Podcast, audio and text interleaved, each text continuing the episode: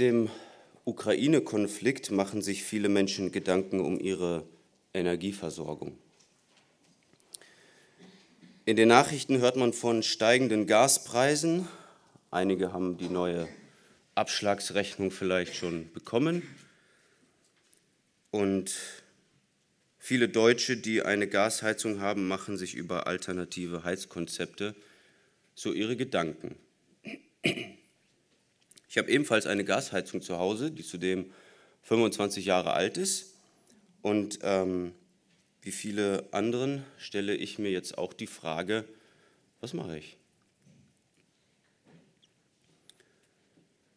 Soll ich in eine neue Heizungsanlage investieren? Wenn ich mir sowas gönne, was für eine Heizung soll es dann werden? Wieder eine Gasheizung bei steigenden Gaspreisen? Oder doch eine Heizungsform, wo ich an Strom gebunden bin, wie eine Wärmepumpe? Und was ist, wenn die Strompreise steigen? Also vielleicht doch Solar oder Photovoltaik aufs Dach? Vielleicht doch lieber erstmal einfach abwarten, vielleicht wird es gar nicht so schlimm. Was brauche ich, um mir diese Fragen zu beantworten und die sinnvollste Lösung zu finden? Brauche Weisheit. Wikipedia sagt zur Definition von Weisheit Folgendes. Weisheit bezeichnet vorrangig ein tiefes Verständnis von Zusammenhängen in Natur, Leben und Gesellschaft sowie die Fähigkeit, bei Problemen und Herausforderungen die jeweils schlüssigste und sinnvollste Handlungsweise zu identifizieren. Das ist doch genau das, was ich jetzt brauche, oder? Bei Problemen und Herausforderungen die schlüssigste und sinnvollste Handlungsweise zu identifizieren.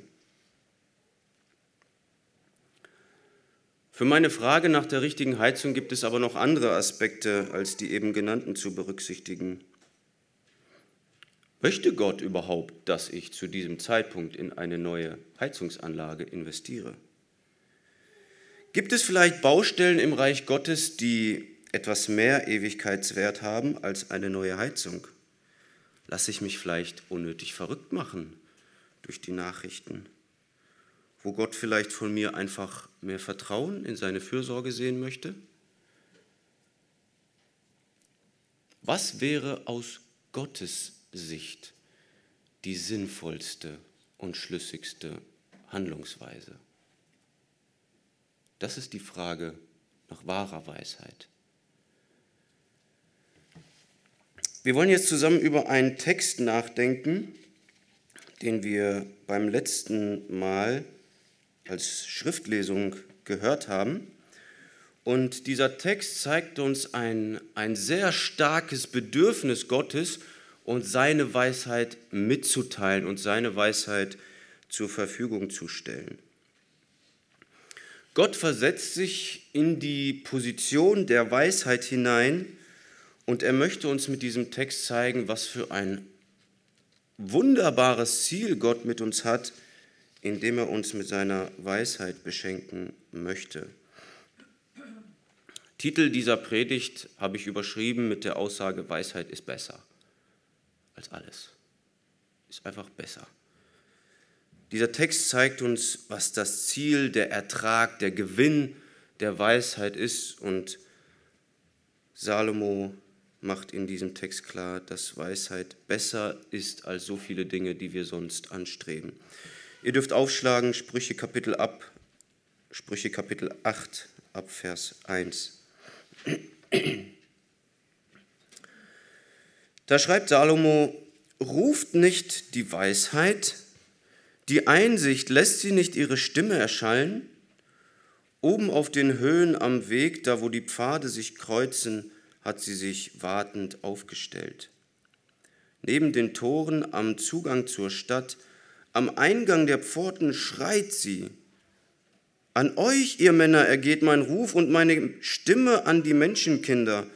Lernt Klugheit, ihr Einfältigen, und ihr Toren, bringt euer Herz zur Einsicht.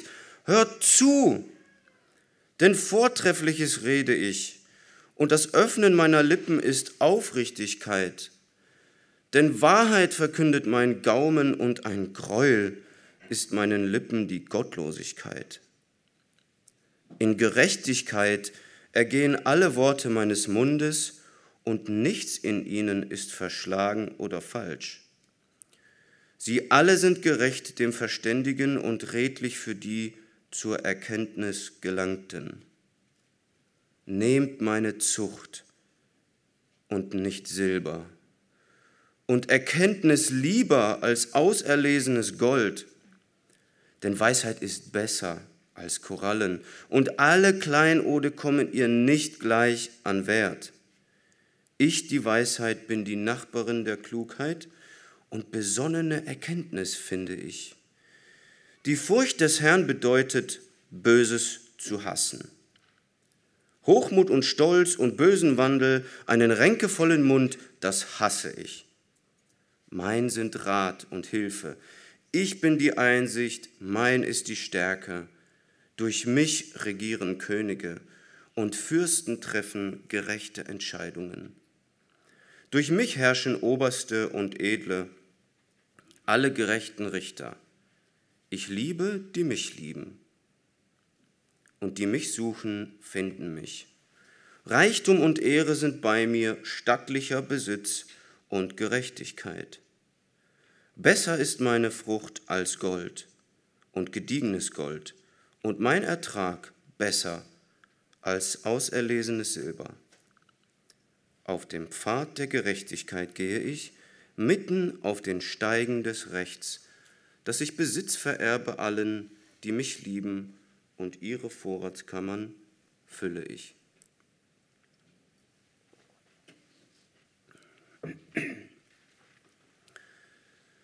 Im Kapitel 1 ab Vers 20 bis 33 haben wir bereits das letzte Mal über einen ganz ähnlichen Text nachgedacht, wo wir ebenfalls die Weisheit beschrieben haben als eine Frau, die auf den öffentlichen Plätzen und an den Toren schreit und die Toren dazu auffordert, auf ihre Stimme zu hören.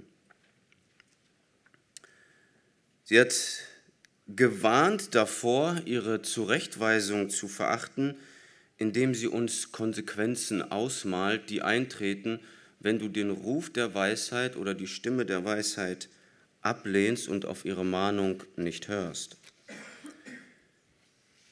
Hier im Kapitel 8 stellt sich die Weisheit wieder als so eine Frau vor, die an den öffentlichen Plätzen schreit und ruft. Aber hier im Kapitel 8 redet Frau Weisheit nicht mit erhobenem Zeigefinger und sagt, wehe dir, du vernachlässigst meine Mahnung. Hier in diesem Kapitel tritt sie eher als eine werbende Person auf. Sie wirbt für die Vorzüge der Weisheit und macht den Menschen quasi die Weisheit schmackhaft.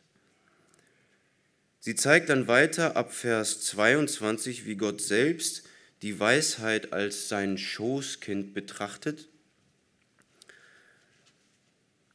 an dem er bei der Erschaffung der Welt seine ganze Freude hatte. Und dann kommt Salomo in Vers 32 und 33 zur Anwendung oder zu der Aufforderung, wo er sagt, nun denn, ihr Söhne, hört auf mich. Salomo wirbt also von Vers 1 bis Vers 31 für die Weisheit und zeigt uns den Gewinn der Weisheit mit dem Ziel dann am Schluss dieses Kapitels zum Gehorsam zu ermutigen. Für heute beschränken wir uns aber auf die gelesenen Verse 1 bis 21 und vielleicht ein nächstes Mal mit dem zweiten Kapitel. Schauen wir uns noch einmal die ersten Verse ab Vers 1 an. Er leitet hier fast genauso ein wie im Kapitel 1 und fragt, ruft nicht die Weisheit, die Einsicht lässt sie nicht ihre Stimme erschallen? Oben auf den Höhen am Weg, da wo die Pfade sich kreuzen, hat sie sich wartend aufgestellt. Neben den Toren am Zugang zur Stadt, am Eingang der Pforten schreit sie, An euch, ihr Männer, ergeht mein Ruf und meine Stimme an die Menschenkinder. Lernt Klugheit, ihr Einfältigen, und ihr Toren bringt euer Herz zur Einsicht. Ähnlich wie in Kapitel 1 zeigt uns Salomo hier, wo und auf welche Art sich Weisheit in unserem Leben präsentiert. Wir lesen hier, dass die Weisheit ihre Stimme erschallen lässt. Sie schreit, sie ruft. Sie ist also nicht leise, sie flüstert nicht. Sie ist aufdringlich, sie ist unüberhörbar. Und wenn Weisheit sich in unserem Leben so präsentiert, kann niemand sagen, ich habe die Weisheit nie gehört. Gott, was stellst du mich zur Rechenschaft? Du hast mir nie gesagt, was ich falsch mache. Dann zeigen uns Vers 2 und 3, wo die Weisheit redet. Sie ruft draußen an den Kreuzungen, sie ruft öffentlich neben den Toren am Zugang zur Stadt, wo die Massen der Menschen ein- und ausgehen.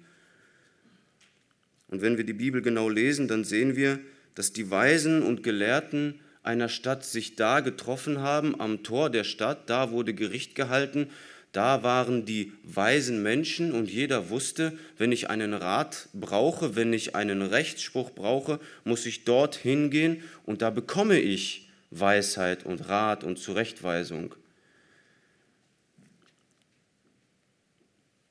Und wenn Weisheit sich in unserem Leben so präsentiert, kann niemand sagen, ich, wüs ich wusste nicht, wo die Weisheit ist. Salomo macht seinem Sohn hier also zwei Dinge deutlich. Erstens, Weisheit ist öffentlich, für jeden zugänglich. Niemand kann sagen, ich wusste nicht, wo sie ist. Und zweitens ist Weisheit laut und aufdringlich und niemand kann sagen, ich habe die Stimme der Weisheit in meinem Leben nicht hören können. Und stell dir jetzt bitte einmal folgende Frage. Welche Menschen in deinem Leben repräsentieren die Stimme der Weisheit? Was sind die Menschen in deinem Leben, denen es ein Anliegen ist, die aufdringlich sind, die, die wirklich ja, sich Mühe geben, auf dich einreden, um dich zur Vernunft zu bringen und dich auf den rechten Weg zu bringen? Ich denke, da muss jeder zuerst an seine Eltern denken, denen es ein Anliegen gewesen ist, dass aus dir etwas wird, dass du ein geradliniges, ein fleißiges, ein Gott wohlgefälliges Leben führst. Es sind vielleicht in zweiter Stelle die Ältesten in der Gemeinde gewesen, die vielleicht auch dich einige Male zurechtweisen um dich auf den rechten Weg zu bringen. Vielleicht sind es auch die Lehrer in deiner Schule, die dich zum Fleiß ermahnen und das immer und immer wieder, weil du schon wieder deine Hausaufgaben vergessen hast. Das sind alles Menschen, denen es ein Anliegen ist, dass wir auf dem rechten Weg bleiben. Wir lesen jetzt weiter ab Vers 6, wie die Weisheit für sich wirbt.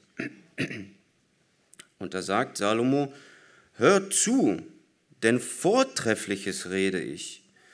Und das Öffnen meiner Lippen ist Aufrichtigkeit. Denn Wahrheit verkündet mein Gaumen und ein Gräuel ist meinen Lippen die Gottlosigkeit.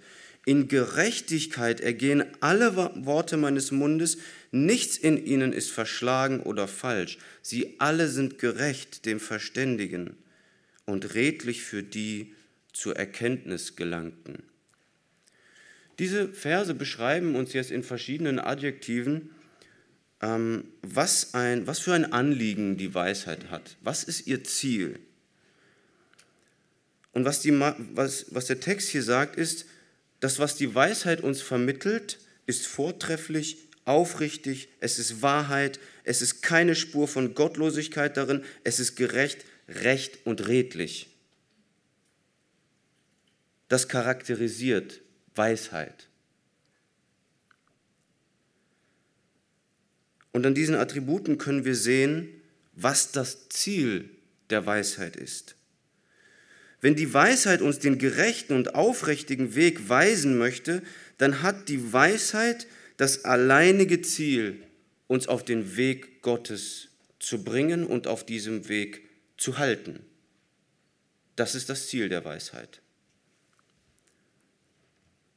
In Vers 9 haben wir gelesen, sie alle, also alle Worte der Weisheit, sind recht, dem Verständigen und redlich für die zur Erkenntnis gelangten. Das heißt, die Verständigen und Redlichen, die hören den Rat der Weisheit, denken nach und sagen sich, jawohl, das macht Sinn, das ist richtig. Das zeigt uns, dass wir eine aufrichtige, eine redliche Gesinnung benötigen, um den Rat der Weisheit als weise anzuerkennen. Ansonsten hören wir den Rat der Weisheit und denken uns, so ein Quatsch, wofür brauche ich das? Wenn die Weisheit mit ihrem Rat uns nicht den Weg zeigt, wie wir unsere Ziele erreichen, dann wird dieser Rat in unseren Augen nicht weise erscheinen. Sprüche 12, Vers 15 sagt, der Weg des Narren ist richtig in seinen Augen, aber ein Weiser hört auf guten Rat. Wir haben gerade gesehen, was das Ziel der Weisheit ist, nämlich das, uns auf den rechten und gerechten Weg zu leiten. Wenn es nicht unser Ziel und unser Verlangen ist, aufrichtig und gerecht zu leben, dann wird der Rat der Weisheit für uns auch nicht einleuchtend sein. Wir werden meinen, es besser zu wissen als Menschen, die uns einen gottesfürchtigen Rat geben. Und daran merken wir, dass es die, richtige, dass es die richtige Gesinnung und das richtige Ziel braucht, um die Weisheit Gottes wirklich als Weisheit anzuerkennen. Das bestätigt uns Römer 12, Vers 2, wo Paulus schreibt, und passt euch nicht diesem Weltlauf an, sondern lasst euch in eurem Wesen verwandeln durch die Erneuerung eures Sinnes, damit ihr prüfen könnt, was der gute und wohlgefällige und vollkommene Wille Gottes ist. Wir brauchen also eine verwandelte, eine neue Gesinnung, um zu erkennen, dass Gottes Wille Weisheit ist. Ein gottloser Mensch, der diese erneuerte Gesinnung nicht hat, für den ist das Wort vom Kreuz eine Torheit. Die Weisheit verspricht uns nicht, dir die kostengünstigste Lösung für deine Projekte bereitzustellen. Gott verspricht hier nicht, dass er dir immer die effektivste Lösung zeigen wird, wie du deine Ziele am schnellsten erreichen kannst, weil Gottes Ziele nicht immer unsere Ziele sind. Wenn unser Ziel nicht aufrichtig, gerecht und redlich ist, dann wird auch Gottes Weisheit in unseren Augen nicht attraktiv sein. Und überlegen wir jetzt mal bitte, was das heißt. Gott lässt uns hier diese Worte von Salomo aufschreiben. Die Weisheit kommt von Gott selbst und Gott selbst versetzt sich hier in die Person der Weisheit hinein. Und er, und er sagt uns hier, was er uns für einen vortrefflichen Rat bereitstellen möchte. Er sagt uns, dass seine Weisheit zugänglich ist. Sie ist nicht versteckt, sie ist nicht zurückhaltend. Gott wirbt für seine Weisheit. Er möchte uns mit seiner Weisheit beraten. Und wie wir eben im Psalm 32, Vers 8 gelesen oder gehört haben, sagt da der Psalmist oder Gott durch den Psalmisten, ich will dich unterweisen und dir den Weg zeigen, auf dem du wandeln sollst. Ich will dir raten, mein Auge auf dich richten. Seid nicht wie das Ross und das Maultier, die kein Verstand haben mit Zaum und Gebiss. Ihrem Geschirr muss man sie bändigen, weil sie sonst nicht zu dir nahen. Leider sind wir oft wie Ross und Maultier und verfolgen stur unsere Ziele, die wir uns in den Kopf gesetzt haben. Wir sind dabei, unser eigenes Reich auf dieser Erde zu bauen, wir verfolgen irdische Ziele und wir meinen, dass wir weise sind, wenn wir unsere selbstgesteckten Ziele auf dem effektivsten und schnellsten Weg erreichen. Und wenn wir unsere Ziele nicht erreichen, dann meinen wir Probleme zu haben. Dann meinen wir, dass wir Weisheit brauchen. Du hast vielleicht nicht genug Geld, um dir das neueste Auto zu kaufen, das groß genug ist, mit, damit du in deiner, mit deiner Familie bequem in Urlaub fahren kannst. Und das ist ein Problem für dich. Gott denkt sich vielleicht, das ist überhaupt kein Problem. Du verfolgst nicht meine Ziele. Und wir fragen uns dann, warum Gott mir denn nicht mit seiner Weisheit, seine Weisheit zur Verfügung stellt, um meine Ziele zu erreichen. Sollte Gott dir raten, wie du dein Reich auf dieser Erde bauen sollst, wenn du dich für sein Reich nicht interessierst? Ganz einfach gesagt, wäre es weise von Gott, dir einen Rat zu geben, wie du ein unweises Ziel verfolgst? Definitiv nicht. Die Weisheit Gottes redet Vortreffliches. Hast du vortreffliche Ziele? Gottes Weisheit möchte uns lehren, wie wir gerecht leben. Sie möchte uns den aufrichtigen Weg führen. Sie möchte dich lehren, Gottlosigkeit und Falschheit zu verabscheuen. Das ist das Anliegen der Weisheit. Und wenn das auch dein Anliegen ist, dann gehörst du zu den verständigen Menschen, die den Rat der Weisheit wirklich als weise anerkennen und ihn befolgen. Ab Vers 10 lesen wir jetzt weiter, dass es Dinge in unserem Leben gibt, die oft mit den Zielen der Weisheit konkurrieren, die dem entgegengesetzt sind. Und Salomo schreibt dort, ab Vers 10, Nehmt meine Zucht an und nicht Silber und Erkenntnis lieber als auserlesenes Gold, denn Weisheit ist besser als Korallen und alle Kleinode kommen ihr nicht gleich an Wert. Zucht ist besser als Silber, Erkenntnis ist besser als Gold und Weisheit ist besser als Korallen oder wertvoller Schmuck. Salomo stellt hier diese Dinge, diese beiden Kategorien einander gegenüber. Auf der einen Seite Silber, Gold, Korallen, Kleinode, Schmuck, alles, was für Reichtum und Besitz steht. Und auf der anderen Seite Zucht, Erkenntnis und Weisheit. Und die Weisheit mahnt uns hier und sagt, bitte nimm doch die Zucht und die Erkenntnis und die Weisheit. Und das sagt uns, dass Weisheit und Reichtum miteinander konkurrieren. Es sind Gegenspieler in unserem Leben, die oft entgegengesetzte Ziele verfolgen. Und wir müssen uns fragen, folge ich jetzt dem Rat der Weisheit oder folge ich meiner materiellen Begierde? Und oft schlagen wir den Rat der Weisheit aus, um dem Geld nachzulaufen. Ich möchte das mit einem Beispiel illustrieren, das ich in dem Zusammenhang schon einige Male gebraucht habe, nämlich mit dem Gleichnis, das äh, Jesus erzählt in Lukas 12 ab Vers 16. Ich lese diesen Text. Und er sagte zu ihnen ein Gleichnis und sprach, das Feld eines reichen Mannes hatte viel Frucht getragen, und er überlegte bei sich selbst und sprach, was soll ich tun? da ich keinen Platz habe, wo ich meine Früchte aufspeichern kann. Und er sprach, das will ich tun. Ich will meine Scheunen abbrechen und größere bauen und will darin alles, was mir gewachsen ist und meine Güter aufspeichern.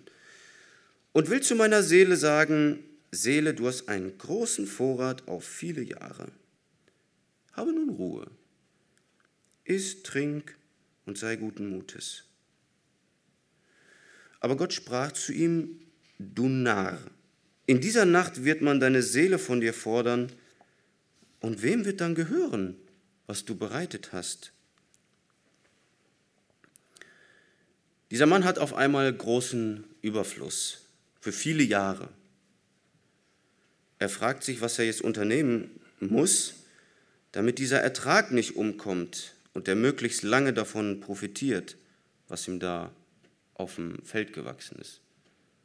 Ein doch sehr sinnvoller Gedanke. Was er tut, es macht eigentlich nur Sinn. Er investiert, er baut sich neue Scheunen, damit sein Getreide eben nicht umkommt und er davon profitieren kann die nächsten Jahre. Eine wirtschaftlich vernünftige Entscheidung. Aber Gott sagt, du Narr, Dummkopf auf Deutsch. In Gottes Augen war das nicht weise. Und ein paar Verse weiter erklärt Jesus dann seinen Jüngern, was sie anstelle des reichen Mannes hätten tun sollen. Ich lese weiter ab Vers 31. Da sagt Jesus zu seinen Jüngern, trachtet vielmehr nach dem Reich Gottes, so wird euch dies alles hinzugefügt werden. Fürchte dich nicht, du kleine Herde, denn es hat eurem Vater gefallen, euch das Reich zu geben. Verkauft eure Habe und gebt Almosen, macht euch Beutel, die nicht veralten, einen Schatz, der nicht vergeht im Himmel, wo kein Dieb hinkommt und keine Motte ihr Zerstörungswerk treibt. Das wäre der vortreffliche Weg. Das wäre redlich, das hätte die Weisheit geraten. Der reiche Mann hatte seinen persönlichen Profit im Kopf. Und in diesem Fall war eine wirtschaftlich gute Lösung nicht die weise Wahl, weil sie dem Reich Gottes überhaupt nicht dienlich war. Jesu Rat, den Überfluss zu verkaufen und den Armen zu geben, um sich einen Schatz im Himmel zu sichern, das wäre die weise Alternative. Und auf diese Weise stehen wir manchmal unbewusst in diesem Zwiespalt zwischen dem, was dem Reich Gottes dient, und der anderen Seite uns materielle Sicherheit auf dieser Erde zu erarbeiten. Wenn du jeden Tag bis zum späten Abend nur mit Arbeit, Haus, Hof beschäftigt bist und zum Beispiel die Familienandacht mit deinen Kindern auf der Strecke bleibt, wo du deinen Kindern Zucht, Erkenntnis und Weisheit vermitteln könntest, könntest, da bist du der Weisheit ungehorsam. Zucht und Erkenntnis für deine Kinder ist besser als ein renoviertes Kinderzimmer, ein gemähter Rasen, ein gestrichener Zaun, ein großes Auto und so weiter. Viel besser, sagt Salomo. Als Anwendung, vielleicht eher für die Frauen unter uns, möchte ich einmal Lukas 10, Vers 41 zitieren. Da sagt Jesus, Martha, Martha, du machst dir Sorge und Unruhe um vieles. Eines aber ist Not. Maria aber hat das gute Teil erwählt, das soll nicht von ihr genommen werden. Wir kennen, denke ich, den Kontext dieser Textstelle, wo Jesus bei Maria und Martha zu Besuch ist. Und Martha ist mit Vorbereitungen für das Essen beschäftigt und sich über Maria beschwert, die zu den Füßen Jesu sitzt, um ihm zuzuhören. Maria hat für diesen, Entschuldigung, Martha hat für diesen Besuch einen gewissen Anspruch. Sie möchte vielleicht, dass die Wohnung in einem gewissen Sauberkeitsstatus ist und vielleicht Ansprüche an, an eine Auswahl am Buffet oder an Gerichten. Aber Jesus sagt zu ihr hier, dass es für diesen Moment nicht das gute Teil gewesen ist. Den Worten Jesu zuzuhören ist besser als eine üppige Mahlzeit für deine Gäste. Man kann auch einfach mal eine gekaufte Torte auf den Tisch stellen als eine ganze Stunde lang eine Torte selber zu backen. Und diese eine Stunde könntest du vielleicht für deine stille Zeit investieren. Das wird dir dabei helfen, sanftmütiger und geduldiger mit deinen Kindern umzugehen, auch wenn das Kinderzimmer noch nicht aufgeräumt ist, wenn der Besuch kommt. Das ist viel besser. viel besser. Zucht, Erkenntnis und Weisheit ist so viel wertvoller als all unsere materiellen Bedürfnisse und Ziele und Dinge, die uns auf dieser Welt so befriedigen. Schauen wir uns Vers 12 und 13 an. Da sagt Salomo, ich, die Weisheit, bin die Nachbarin der Klugheit und besonnene Erkenntnis finde ich. Die Furcht des Herrn bedeutet, Böses zu hassen, Hochmut und Stolz und bösen Wandel und einen ränkevollen Mund, das hasse ich, sagt die Weisheit. Wenn wir uns hier Vers 13 anschauen, sehen wir, dass die Weisheit zuerst sagt, die Furcht des Herrn bedeutet Böses zu hassen. Und dann im zweiten Satz sagt sie, also die Weisheit, dass sie das Böse hasst. Damit sagt die Weisheit, dass die Weisheit den Herrn fürchtet. Das Ziel der Weisheit ist uns auf den Weg der Gottesfurcht zu bringen und auf diesem zu behalten. Und wenn es nicht dein Ziel ist, den Weg der Gott Gottesfurcht zu finden, wenn du anderen Zielen nach, nachläufst, dann wirst du die Weisheit verwerfen.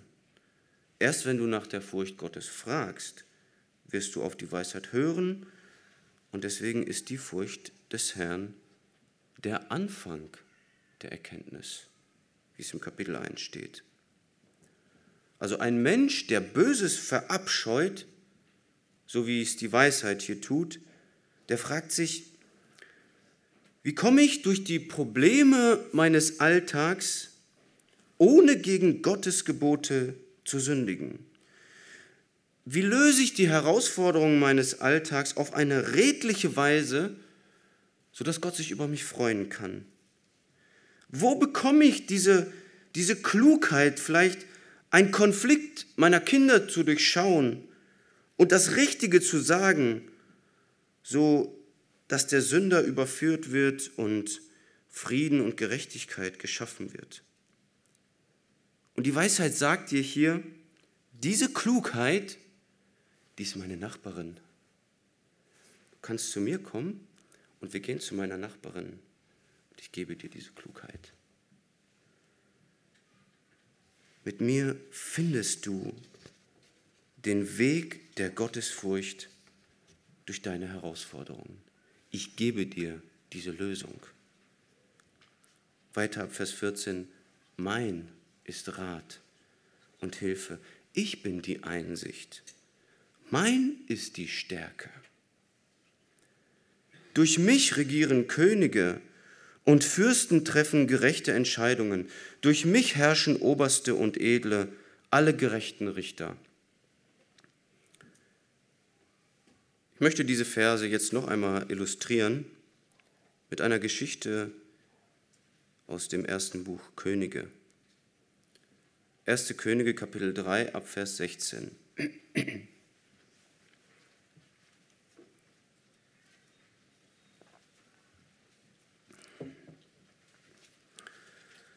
Da steht, zu jener Zeit kamen zwei Huren zum König, also zu Salomo, und traten vor ihn.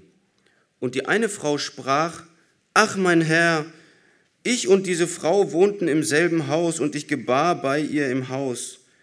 Und es geschah drei Tage nachdem ich geboren hatte, gebar sie auch. Und wir waren beieinander und kein Fremder war mit uns im Haus, nur wir beide waren im Haus. Und der Sohn dieser Frau starb in der Nacht, denn sie hatte ihn im Schlaf erdrückt. Und sie stand mitten in der Nacht auf und nahm meinen Sohn von meiner Seite, als seine Magd schlief, und legte ihn in ihre Arme. Und ihren toten Sohn legte sie in meine Arme. Und ich, als ich am Morgen aufstand, um meinen Sohn zu stillen, siehe, da war er tot. Und ich betrachtete ihn am Morgen genau und siehe, es war nicht mein Sohn, den ich geboren hatte. Die andere Frau aber sprach, nein, sondern mein Sohn lebt und dein Sohn ist tot. Jene aber sprach, nein, dein Sohn ist tot und mein Sohn lebt. So redeten sie vor dem König. Und der König sprach, diese spricht, der Sohn, der lebt, ist mein Sohn. Und dein Sohn ist tot. Jene spricht, nein, dein Sohn ist tot und mein Sohn lebt. Da sprach der König, bringt mir ein Schwert. Und man brachte das Schwert vor den König. Da sprach der König, zerschneidet das lebendige Kind in zwei Teile und gebt dieser die eine Hälfte und jener die andere Hälfte. Da sprach die Frau, welcher der lebendige Sohn gehörte, zum König, denn ihr Erbarmen über ihren Sohn regte sich und sagte, Bitte, mein Herr, gebt nur ihr das lebendige Kind und tötet es nur nicht. Aber jene sprach, es soll weder dir noch mir gehören, teilt es. Da antwortete der König und sprach, Gebt dieser das lebendige Kind und tötet es ja nicht. Sie ist seine Mutter. Als nun ganz Israel hörte, was für ein Urteil der König gefällt hatte, da fürchteten sie sich vor dem König, denn sie sahen, dass die Weisheit Gottes in seinem Herzen war, um Recht zu schaffen. Die Weisheit Gottes war in seinem Herzen, um Recht zu schaffen. Eine wirklich wunderbare Illustration dessen, wie die Weisheit einen König dazu befähigt, Recht zu schaffen. Es ist wirklich staunenswert, wie Salomo hier in dieser Situation die, die Kreativität besaß, durch diese Maßnahme, die er angekündigt, angekündigt hat, das Innere dieser beiden Frauen offen zu legen. Die Mutter zu erkennen und die Lügnerin zu entlarven und damit Recht zu schaffen. Und bitte versetzen wir uns mal in diese Situation hinein. Die beiden Frauen kommen zum König und schildern sich, schildern diese Situation und es steht einfach Aussage gegen Aussage. Und ich versetze mich da hinein und frage, frag mich, wie willst du jetzt sagen, wer Recht hat und wer Unrecht hat? Wie willst du das herausfinden? Salomo konnte jetzt nicht mal eben in den fünf Büchern Mose nachschlagen, wo jetzt genau diese Situation beschrieben war und ihm gesagt wurde, was er jetzt genau tun soll. Es brauchte hier wirklich so einen, so einen kreativen Geistesblitz, um auf diese Idee überhaupt zu kommen.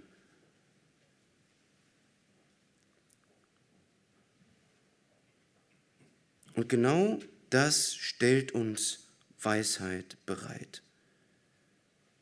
Wie uns Vers 14 sagt, mein sind Rat und Hilfe. Ich bin die Einsicht, mein ist die Stärke. Brauchen wir das nicht?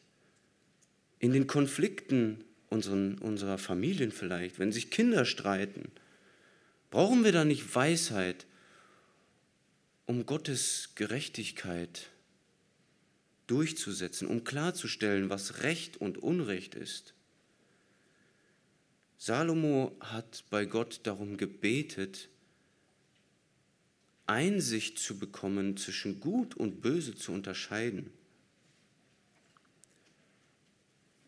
Und wenn uns die Weisheit diesen Rat bereitstellt, das ist so ein heilsamer Einfluss auf unser Leben. Stellen wir uns vor, wir hätten solche Bundeskanzler, solche Minister.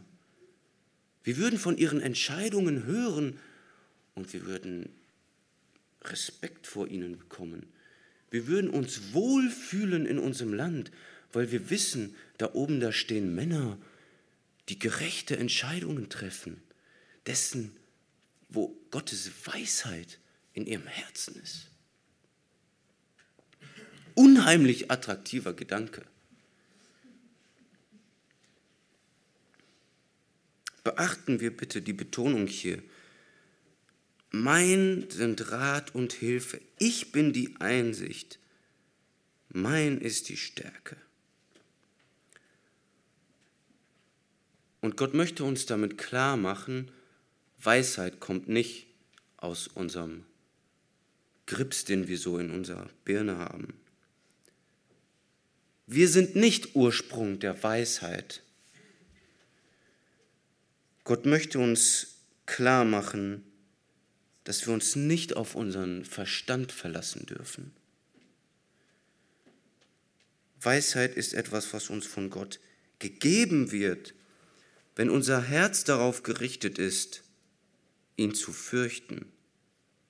und wenn wir nach Recht und Gerechtigkeit fragen. Das bestätigt uns hier Vers 17. Da sagt die Weisheit, ich liebe, die mich lieben und die mich suchen, finden mich. Weisheit zu lieben bedeutet Gefallen zu haben am Anliegen und an den Wegen der Weisheit. Wenn du das Anliegen der Weisheit nicht teilst, wirst du sie nicht lieben, sie nicht suchen und auch nicht finden. Das Anliegen oder das Ziel der Weisheit ist, uns den gerechten und aufrichtigen Weg zu leiten, wie bereits mehrfach betont. Und wenn das dein Anliegen und dein Ziel ist, dann wirst du die Weisheit lieben, du wirst die Weisheit wirklich aufrichtig suchen, du wirst nach ihr fragen und du wirst sie finden. Wenn du Gott liebst und nach seinen Wegen fragst, dann liebt er dich und schenkt dir gerne die richtige und treffende Lösung für dein Problem.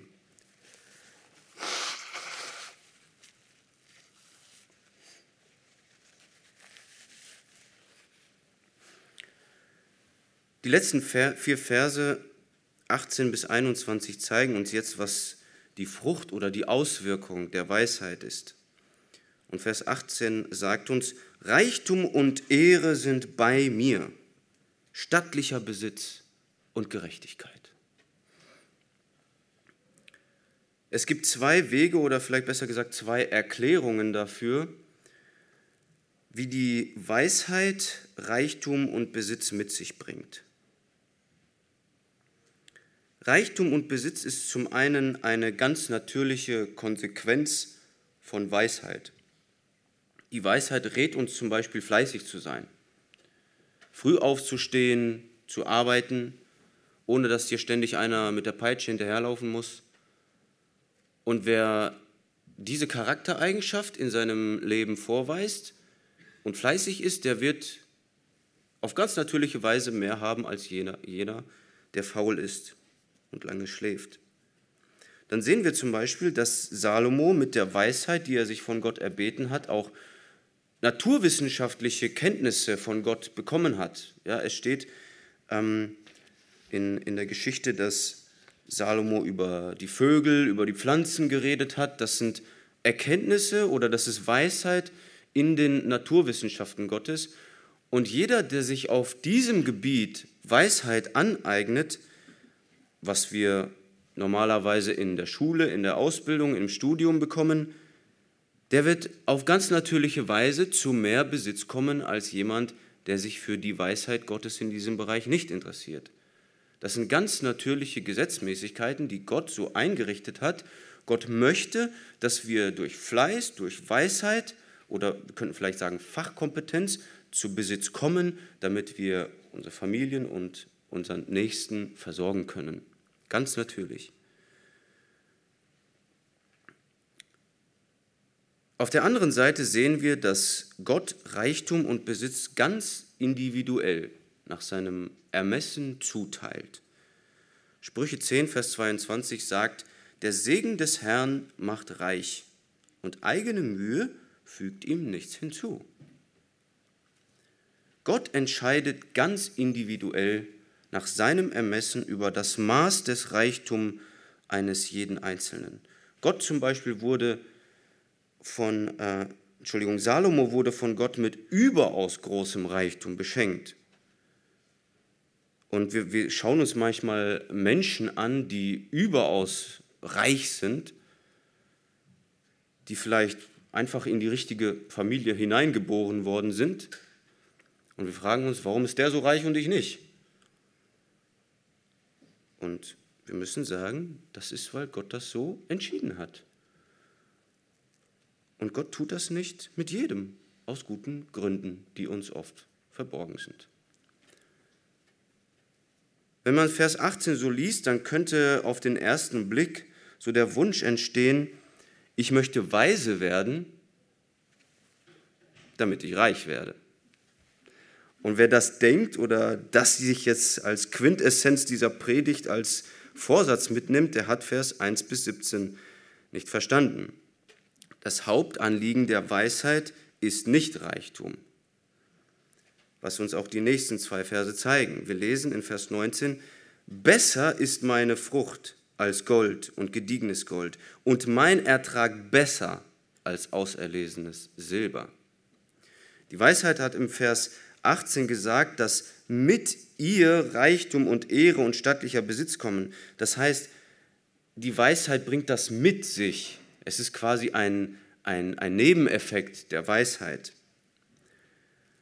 Jetzt sagt sich hier aber im Vers 19, dass ihre Frucht und ihr Ertrag besser ist als Gold und Silber. Das bedeutet, dass der, der eigentliche Ertrag, die eigentliche Frucht der Weisheit nicht das Geld ist, sondern etwas Besseres als Geld.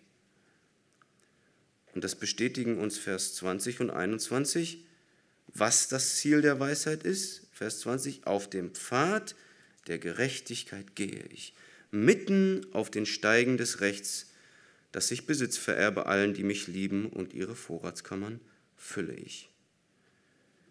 Das Endziel der Weisheit ist, uns auf den Pfad der Gerechtigkeit zu leiten. Wenn du inmitten deiner Herausforderungen das Böse verabscheust und den Willen Gottes tust, dann hat die Weisheit ihr Ziel erreicht. Das ist das Ziel der Weisheit. Stell dir bitte noch einmal die Situation von Martha und Maria vor. Versetze dich bitte einmal in die Rolle Marias. Du sitzt da, deine Schwester ist am Rödeln und du hörst den Worten Jesu zu, du hörst, wie deine Schwester im Hintergrund meckert und du hörst dann aus dem Mund Jesu die Worte, Maria hat das gute Teil erwählt. Es gibt nichts Besseres, als in dieser Position zu sein, sodass Gott über dich sagen kann, mit dem, was du tust, bist du genau da, wo ich dich sehen will. Du hast zwischen allen Prioritäten, die dir zur Verfügung standen, hast du das gute Teil erwählt. Es gibt nichts Besseres. Es gibt nichts Schöneres, als da zu sein, wo Gott dich haben möchte. Das möchte die Weisheit mit uns erreichen. Das ist das Ziel. Das ist das Ergebnis der Weisheit. Und stell dir bitte abschließend noch einmal diese Frage. Teilst du das Anliegen der Weisheit? Ist es dein Ziel, dein persönliches Verlangen, mitten auf den Steigen des Rechts zu gehen? Gott möchte dir so viel Weisheit schenken, er möchte dich überschütten. Er sagt in Jakobus, bitte von mir, ich will es dir geben, wenn du meine Ziele verfolgst. Er gibt freigebig. Er gibt ohne Vorbehalt. Er gibt gerne.